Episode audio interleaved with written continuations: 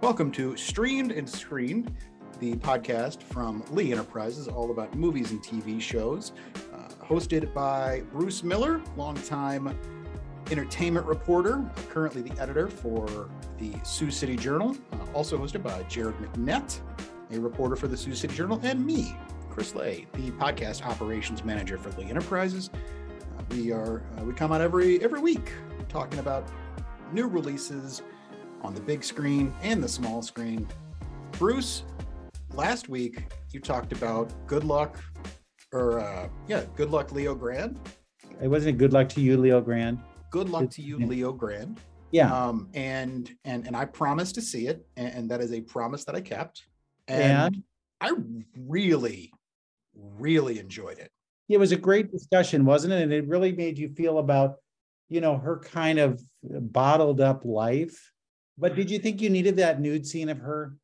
It needed some kind of a button on the end, and I feel like that was like that that put it over the finish line. But I don't know if that is the the only way that they could have done it. But um, for anybody, this is the uh, yeah. Good luck to you, Leo Grande. Was the uh, the movie? It's on Hulu.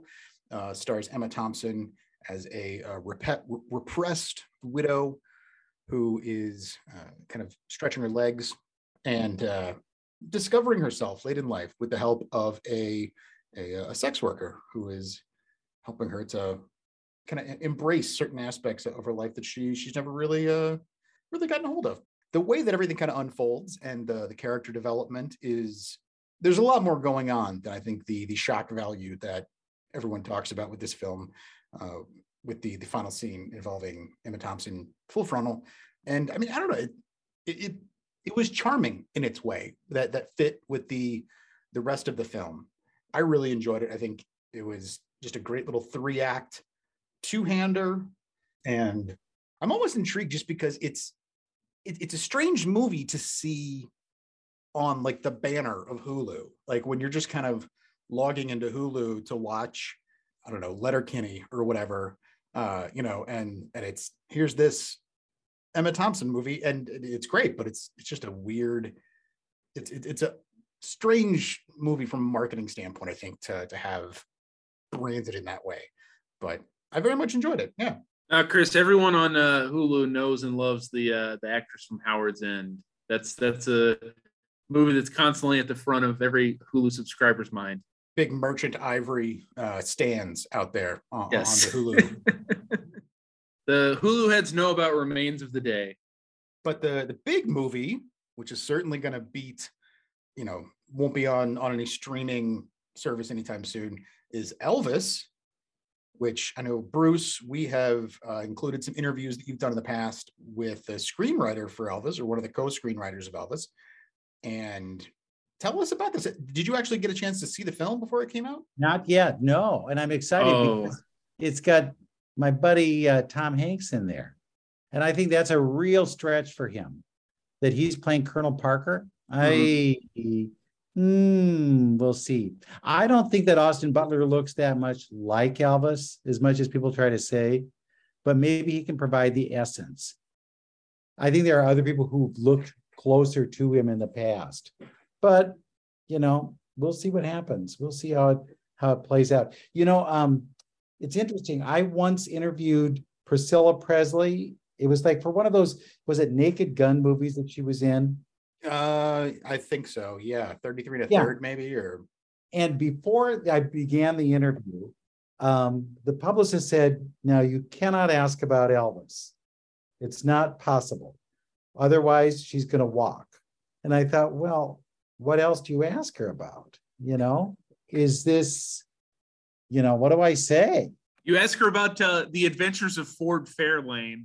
yeah this vast film career that she's had i'm i i won't even need to get to elvis because i'm trying to get through the the filmography of her but what happened was is i i said you know do you ever look back in your past and say what was i thinking i said you know like when you had that big hair and all that makeup and all that stuff and she said well elvis wanted me to look like that the door was open. We started talking Elvis like you couldn't believe. And she told lots of stories about him and that she was really you know, uh, so innocent that she didn't know what to do in those situations where she was just told what to do.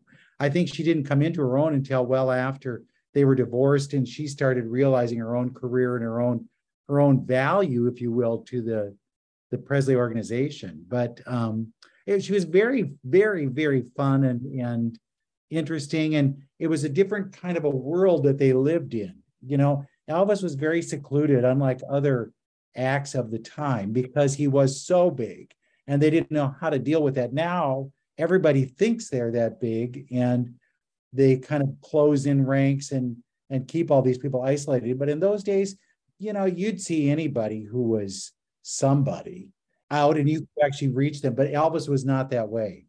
And based on the trailers uh, that I've seen so far for this, I mean, it definitely seems like the film, directed by Baz Luhrmann, uh, is is going to chart, you know, the the rise and fall of of Elvis. It's going to be a whole career look. It's going to try to be pretty pretty, you know, soup to nuts, and that, that's biting off a lot. I hope it stops in Sioux City because there was a reviewer at the time. No, not me. I'm not that old. But you did interview some people. I did. Yeah. Um, it was interesting because we did look back at when Elvis played the auditorium here. And the reviewer, uh, she was an older woman who reviewed the thing and said that, you know, he was just, the butt is all this hip shaking and this is gyrating. It's terrible. He's not going to last. And that has resonated. We've seen that review like everywhere because people can't believe that somebody would misjudge it. But you've got to remember back at that time, older people were like, I don't know what to do with this. It's very, it's very difficult for them. Now, I don't know if we could be shocked by anything, truly. But at the time, it was like a scandal. And they didn't want their kids to be caught up in this because this would be just lead them toward degradation and everything else. And it plays, I mean, come on, Iowa, Music Man. You know, there's trouble. Starts with a capital T, and that rhymes with E, and that stands for Elvis. Yeah. So you can see, and I would it would be a great little mention that they thought this was just terrible. But people who I talked to who, who uh, were actually at that concert, they were mesmerized. They thought he was just really good. Now, these are people who were obviously teenagers at the time and now are older people, but they always remember the night Elvis played Sioux City. Always. And there are places in the town, if you come here, where there are photographs of him, where he was at a restaurant, where he was at a hotel. People have that kind of memorabilia. And I'm sure there are people too who say, oh, yeah, I saw Elvis and they were not there.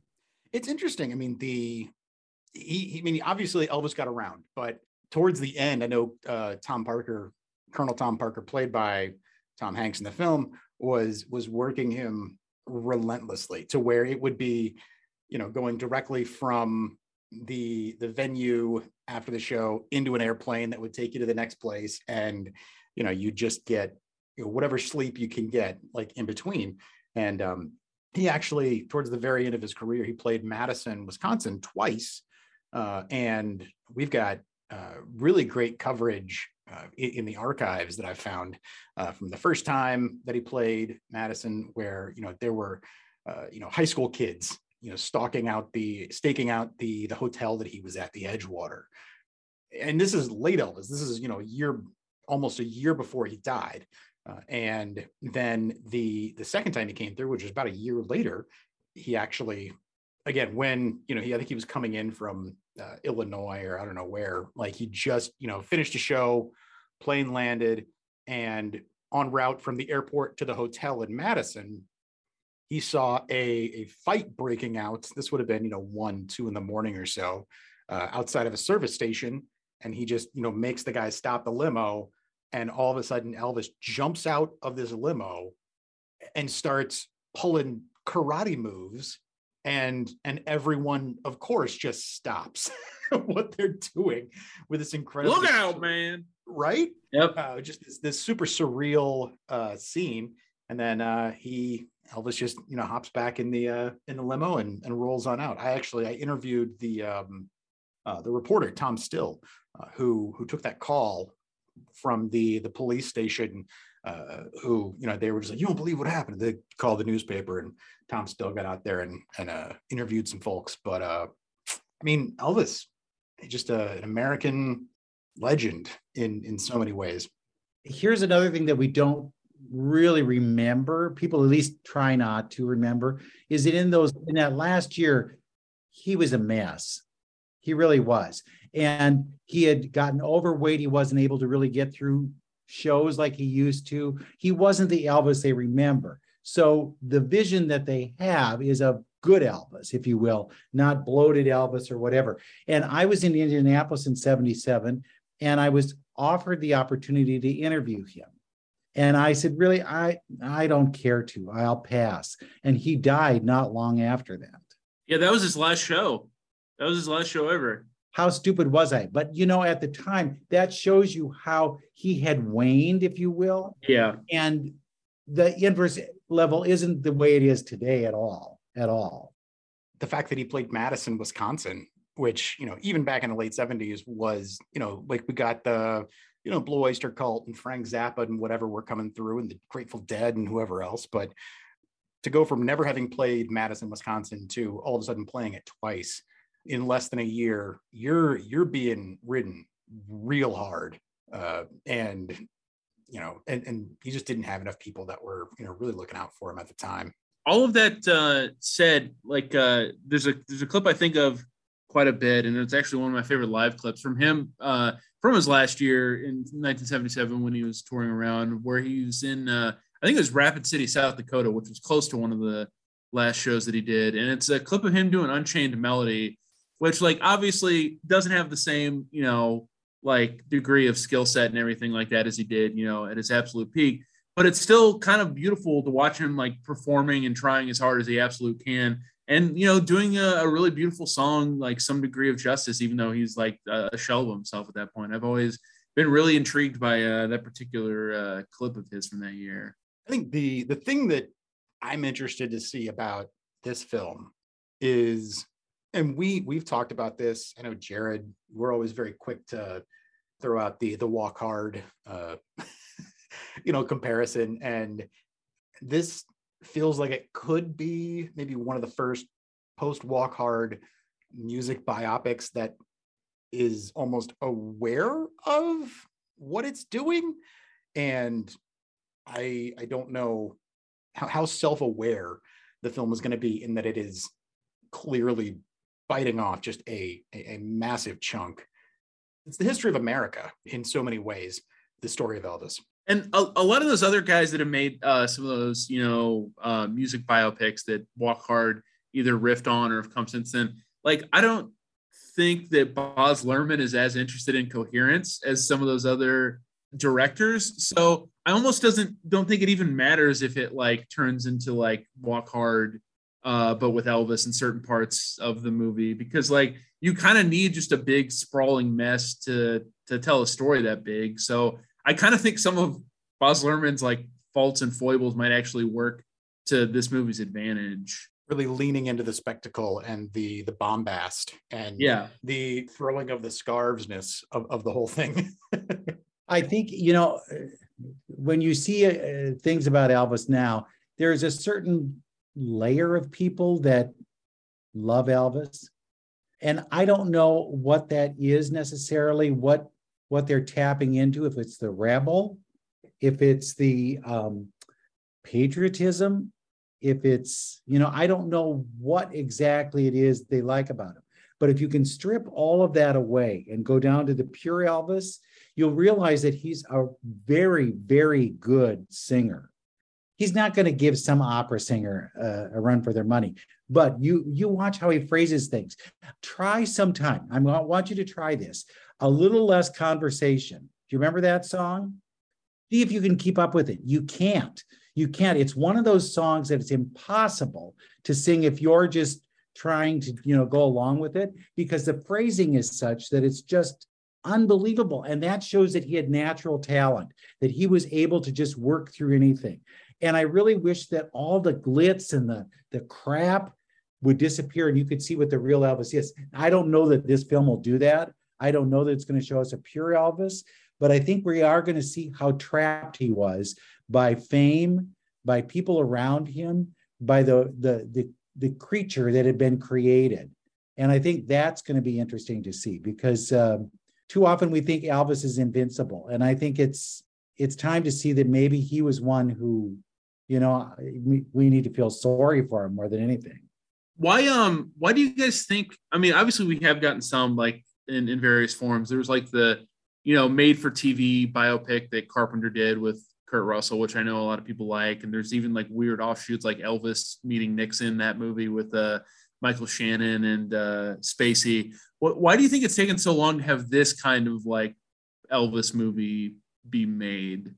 First of all, you're leaving out Bubba Ho-Tep, and I just Uh, want to yes. I I just want to Yes. make sure that that's in the conversation. Well, no. So yeah, wh- why do you guys think it, it's taken this long to get this kind of like you know treatment of Elvis's you know life story in a in a big budget movie? I think they thought of him as a TV kind of character because TV people were doing them. I mean, we had a lot of Elvis miniseries over the years. And I think it was just easier that way. You could get more nights out of it. There was a buy in of that kind of public. Whereas if you're going to make a glossy, expensive film, hmm, let's see. And then we've had the recent success of things like uh, Bohemian Rhapsody. So that jumpstarts the interest. So you know, why didn't we have more films after the doors? There could have been easily an Elvis after that, but I think they kind of wore out their welcome with a lot of TV things. This is, I- always- this is it, it like the Elvis story, and I, I don't have any facts to back this up, but it it feels like it is one of those things that has probably been kicking around in various forms of development, you know, script treatments, casting. You know, it makes me think of the uh, Confederacy of Dunces, you know, which for a, has been in, in various stages of development for a very, very long time, and it just took the right person, the right place, the right time, you know, with with the right actor to get it across the finish line or just get it to location. I with- think with Baz is in that place where Baz could do whatever he wanted to. And if he chose to do this, it's going to happen. Tim Burton could have done an Elvis. You know, there are certain ones, Quentin Tarantino's Elvis. Why weren't these guys think of? And I think they just thought it was a TV story. They thought he was, you know, in a lot of crappy movies. None of those movies stood out as anything really. And they figured he was kind of a minor character that was more of a middle class hero than a um, you know an icon he's an icon he's right up there with marilyn and I got to stop you for a second. You didn't like the Elvis movie Clam Bake? Clambake. i watched you know what i went to all those as a kid you knew the plot. The plot was the same thing and everything but at some point there would be a point where he would stop and sing and then you'd think oh yeah this is good. This is good. And they were crappy songs really bad. But i do i did like viva las vegas. I thought that was a Yeah. good That's like the only good one. but you know they all follow this same kind of thing this formula and there's usually some woman who's like there's a problem and then he has to go back but he could have you know if he had done stars born like they wanted him to do wouldn't that have been something imagine what that would have been That would have been interesting. Yeah. Do you guys have tickets yet to see this? Or I mean, Bruce, are, are you going to get like a pre? Is there any sort of a preview that you're going to get at all? we do not know do Okay. not know Is, Do not know. is it out there? You're just waiting for the, the Pray. invite. pray eat pray love that's, that's kind of the elvis story Emphasis on the eat. I will say, I mean, the guy, the guy had, you know, the the fried bologna. You that know, sandwich sounds kind of good where you all for it. Yeah. it on peanut butter and and then you have bananas in there too Yep. Yep. and deep fry it. Hollowed out loaf of bread. You got the peanut butter, you got the bacon, and you got the the bananas. I kind of think it sounds good. It's not sustainable. No, but you know how you've had one of those days? This is one of those days kind of meals. I think they serve it at the Heartbreak Hotel or whatever that's called that uh, is in Graceland, isn't it? I would imagine so. I mean, they serve it at you know greasy spoons, you know that I've been in Oh yeah. all my life. I, I just I- haven't haven't committed to it. But I mean, I, I like I like a nice peanut butter and banana sandwich. I, I just have never I've, I've never uh, you know gone the full the full meat layer. Repeatedly on here, I've talked about how if I was doing musical biopics, I would just focus on even as much of a day in a person's life to tell more about their life. I would love to see an Elvis movie that's just about the night that uh, him and some buddies flew from Graceland to Colorado to just eat some of those sandwiches and then fly back. That's the that's the Elvis movie I want. I don't want any other. I don't want his upbringing. I don't want any of the you know comeback tour. I just want that moment. You could put that on as like a one act, like black box theater production, you know, just inside of a plane, you know, this tricked out, you know, DC, whatever, you know, that that he would have owned. Lisa Marie? You've not been on the Lisa Marie? Believe it or not, have not been on the Lisa Marie. You Marie. must go. It's got gold sinks. It's really good. I've never been. Get to get to Graceland. It's you know what? It's the biggest treat. You go there, and first of all, they warn you. They say be respectful when you're going through. Please keep your comments to yourself. Do it, but it's like, oh my god, you got to see this. You got to see this. The Jungle Room. Oh my god, you got to see this. And then you see those three TV sets that he had that was kind of like futuristic, where he was watching TV all at once. You see the one that was shot out. I mean, it's like this is the best. It doesn't get any better than this. And then you get out in the backyard and there's like some studio or where he was like the exercise studio or whatever, the gym, which you know wasn't used. And you say, oh man, this is kind of contemporary. Like there's some money here. Like they did do something good. But the old house, oh, perfect. I loved it. So if you get to Memphis, do not miss Graceland, but keep your comments to yourself. I think that sounds good. I gotta get there. What else we got on uh Lightyear? What did you think of Lightyear? Hmm. Hmm. I can see why the kids were running up and down the aisles. The thing I would just say about Lightyear is it's probably made for men who were children in 1995 It's a very specific uh, because they would have. So- related. Well, that's kind of Toy Story when it happened. And they would have related to this and thought, oh, wouldn't it be fun to see Lightyear? But I don't think anybody else really cares.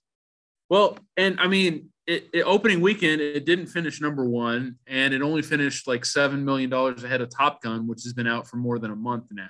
So that's not a good sign for a Disney movie. This should have been a Disney Plus thing. I, I mean, yeah, I don't know. Interesting. Like I said, I, I'll I'll go see it eventually. Yeah. it's not my divorced dad kind of movie. No. No, I think the Minions one will be. There we oh go. yeah, there, yep. Chris, there is one other uh, movie uh, that's going to be screening this week. That's definitely worth talking about. Yeah. Uh, where would you put it on the the divorced dad spectrum? It's a sell. It's not a buy, right? Is that the No, no, no. I can't unless it's like a divorced dad taking their kid to go see uh, the Black Phone. It's just like a warning, like, hey, don't don't talk to strangers. like, see everything that's happening in this movie could have been avoided if you just didn't talk to strangers. Now you'll never do that. So tell us about the black phone, the other the other feature out there. Well, I don't I don't know how many like holdovers there are still left from like COVID stuff getting pushed back. Um, this this is one of them in some ways because this was even originally just for this year supposed to come out back in April or maybe March or April and then got pushed back because of uh, you know COVID stuff and you know pop ups with outbreaks and whatnot. But uh, now it's uh, finally coming out and it's by uh, Scott Derrickson who did the first Doctor Strange and also did uh, was it Sinister? I think was the uh, the horror movie that he did. Um, I am very excited for this one, in large part because I think it's great to see Ethan Hawke playing a bad guy in a movie. I don't really remember a lot of examples of him playing anything even close to a villain. Usually, he's the uh, you know lovable, intellectual main character of uh, the stuff that he's in. But uh, in this one, he's uh, like a guy who basically abducts kids at, in like the 70s is what it seems like from the, the timeline in the movie um who like disguises himself as a magician basically like a crappy rent a magician and he abducts these kids uh and tortures them and kills them.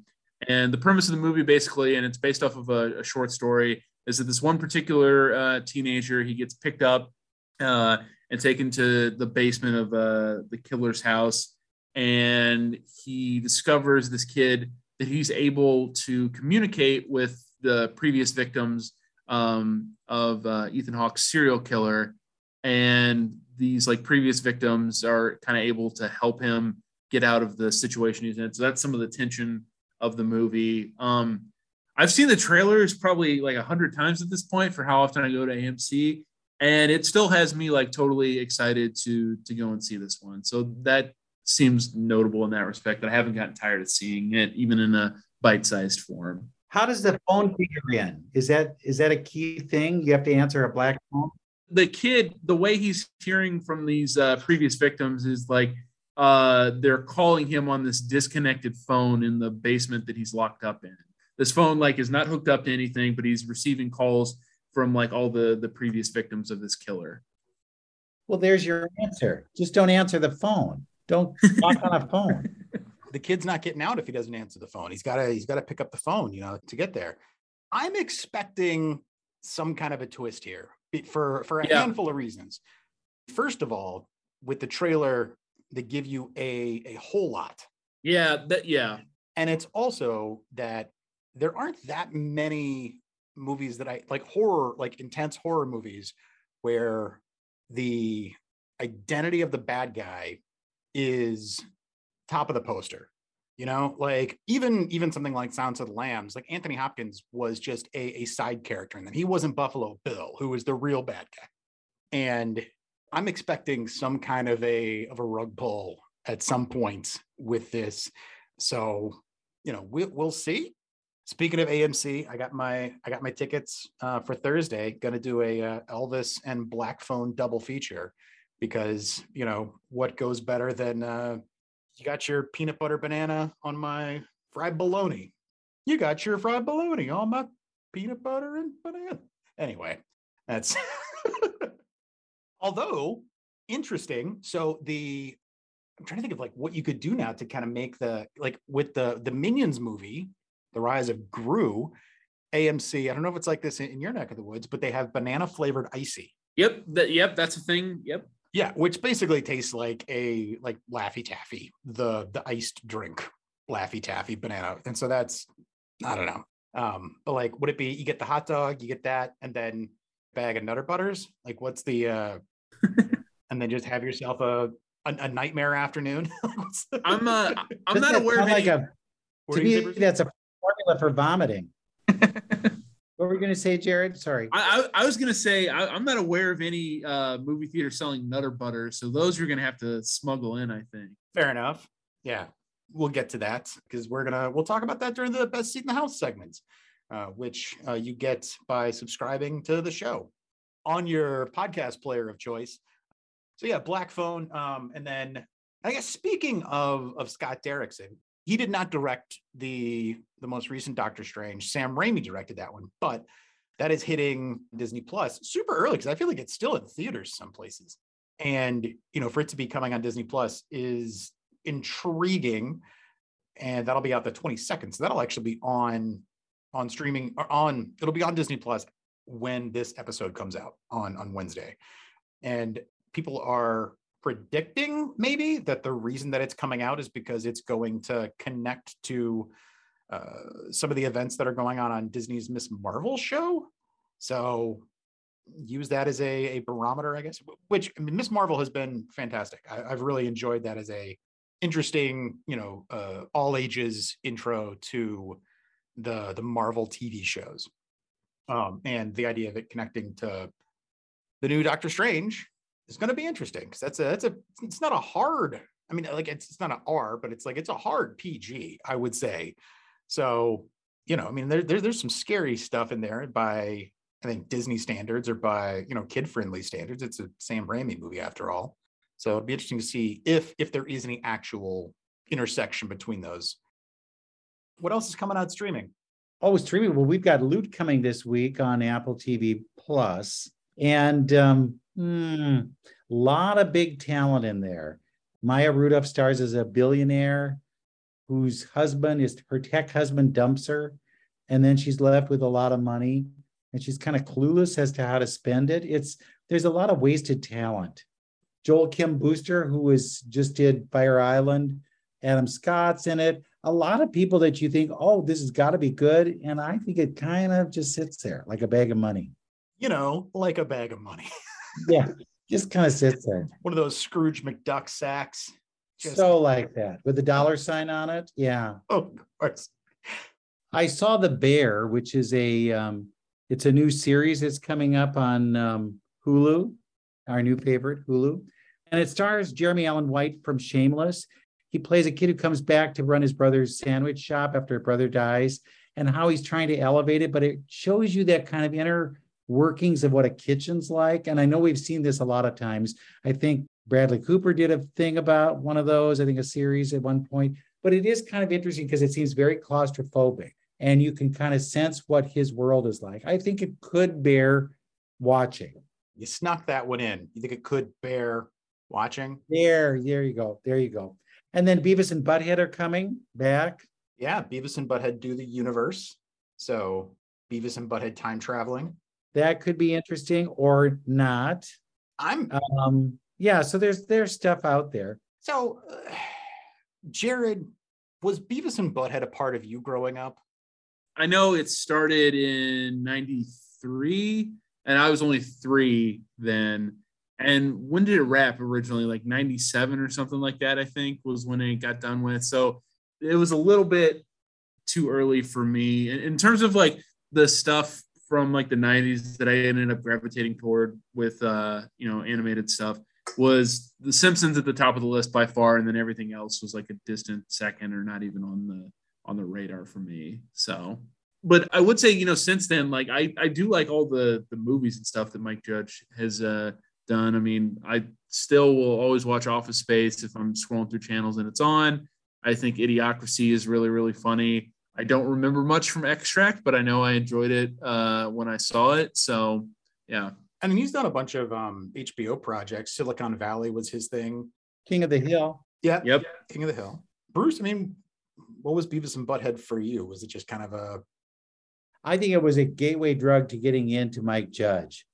You got a chance to see what he was like. I never liked him. I never liked Beavis and Butthead. I realize it, and it, you just it, you know what they were playing, you know what they were doing, but the idea that he got King of the Hill after that was really, I think, remarkable because I think that shows more what he's able to do.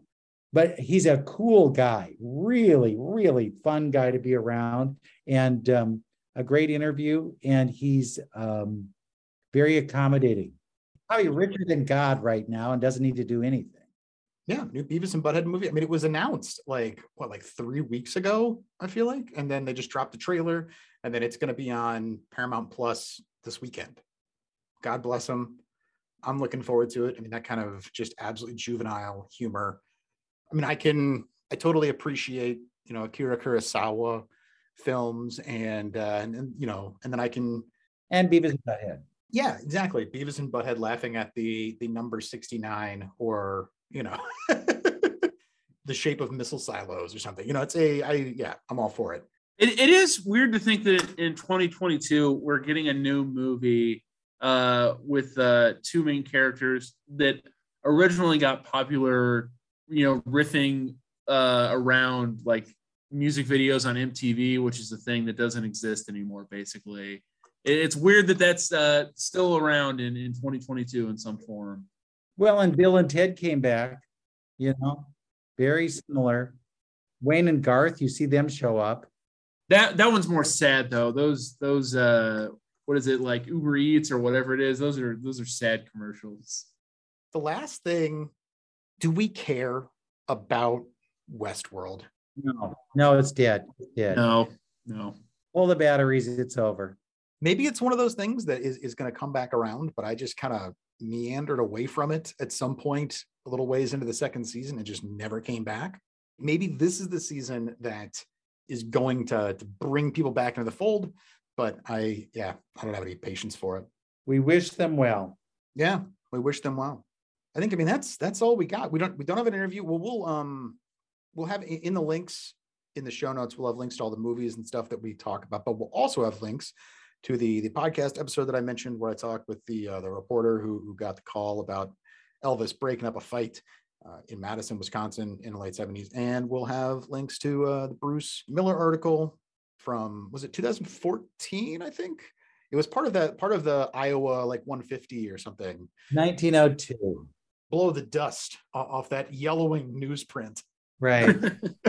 I think I have it here. Let There me we see go. if we can find this. Here's our story now. Let me tell you.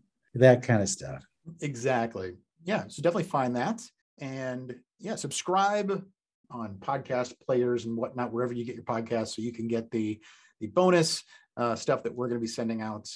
The best seat in the house is what we're calling it for now. Uh, this time we're going to be talking about our uh, our favorite concession snacks for for theaters and other such events, and uh, and also you know throwing out just some unrelated picks. Jared, what have you got to to riff us out of here, man? Like any if there's a grabber on the prowl in whatever city you're you're living in and it's the 70s and this grabber is just scooping up kids left and right in their van what you need to do is if you're going to go to the movies and screen something good you need to go with a group of friends because there's strength in numbers that way. Or you know you stay at home.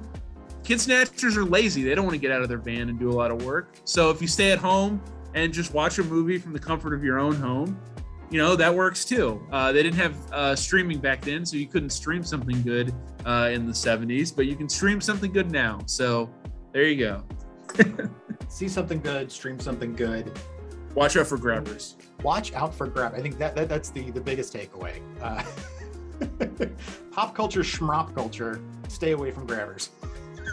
yes Thank you all so much for listening. We'll be back next week with more good stuff. And uh, yeah, see something good.